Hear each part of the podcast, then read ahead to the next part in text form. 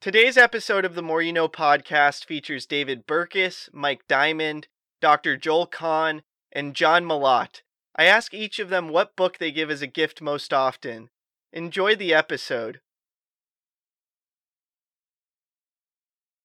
Well, besides Friend of a Friend, which has uh, only been out about a year, and so it's the thing I'm still gifting often, there's a book by Roger Martin called The Opposable Mind. And it's a book about how to adopt mental models, in particular when they conflict, right? So Roger is a strategist, and one of the oldest rules in setting corporate strategy is that like you can be differentiated and go after a niche, or you can be low cost. But what Roger points out is there's a lot of places that do both. Target, for example, in the retail space, is differentiated, a little hipper, a little more quality, but still very, very low cost. And the combination of those models unlocked an incredible business for, for Target. And then there's other brands that do that. Most often, when the world is telling you that these two things are actually opposable, they're not. You just need to get better at integrative thinking so that you can combine both models in your mind, not go crazy, figure out how to apply the strengths of both, and then move forward. And Roger unpacks that in The Opposable Mind.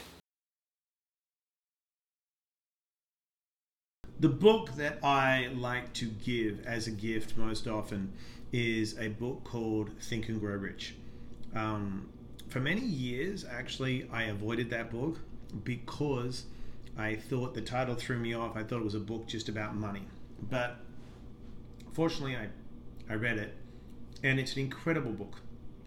Um, it's really one of the first help self-help books out there, and it teaches you a positive mindset and a, a, mindset of abundance. So it's not just thinking of growing rich financially, it's thinking of growing rich in multiple areas of your life. It's a great book about positive psychology. It has incredible stories in it.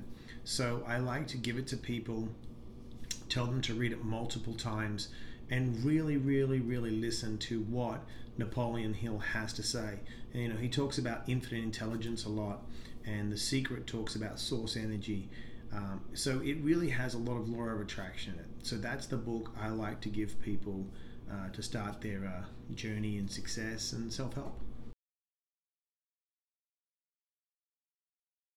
Well, I've written five, soon to be six books. And the second book was called Dead Execs Don't Get Bonuses, and now it's come out in a second edition.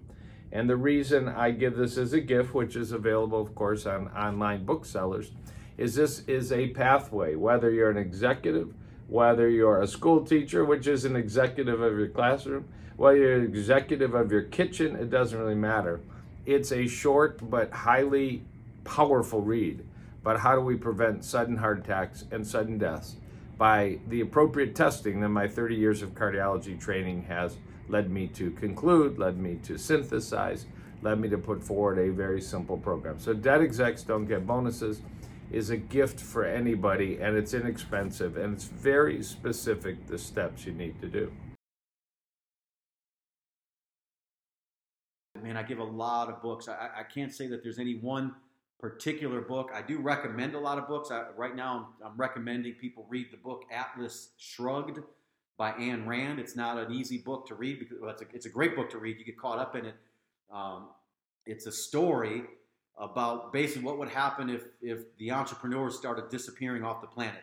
Because we do have this movement in our society that, that basically is putting down entrepreneurs and putting down wealthy people and making them seem as if they're bad people, not even knowing who they are. Just because you have money doesn't make you make you a bad person. I, I always say money only makes you more of what you already are. If you're a jerk to begin with, you get a bunch of money, you're just going to be a bigger jerk. But if you gave Mother Teresa money, you know what she did with it. She gave it to the poor. She created things to help other people. So it really depends on who you are. Um, but Atlas Shrugged by Ayn Rand. It's like a thousand page story. It's uh, it was written in the 1950s, I believe, uh, but it's probably more relevant today than it was even back then. Uh, but it's interesting, and of course, I'm a huge fan of the entrepreneur and the entrepreneur spirit, uh, creating something from your mind, building something from from scratch from your bare hands, or going out and doing the thing every single day without a boss, you know, whipping you into shape, telling you you got to do this and you got to do that, and threatening you with your job and your paycheck. Uh, I love entrepreneurship. Entrepreneurship literally saved my life. Had I not uh, went through that drug rehabilitation facility and was introduced to a man who introduced me to entrepreneurship or at least planted the seeds. You know, I don't know. I lost my sister when she was 21 years old to a heroin overdose. My brother has been a, uh, an addict for the last uh, two decades, and it's sad, sad to see. Um, but for me, entrepreneurship, you know, completely, completely changed my life, saved my life, and uh, I'm just grateful.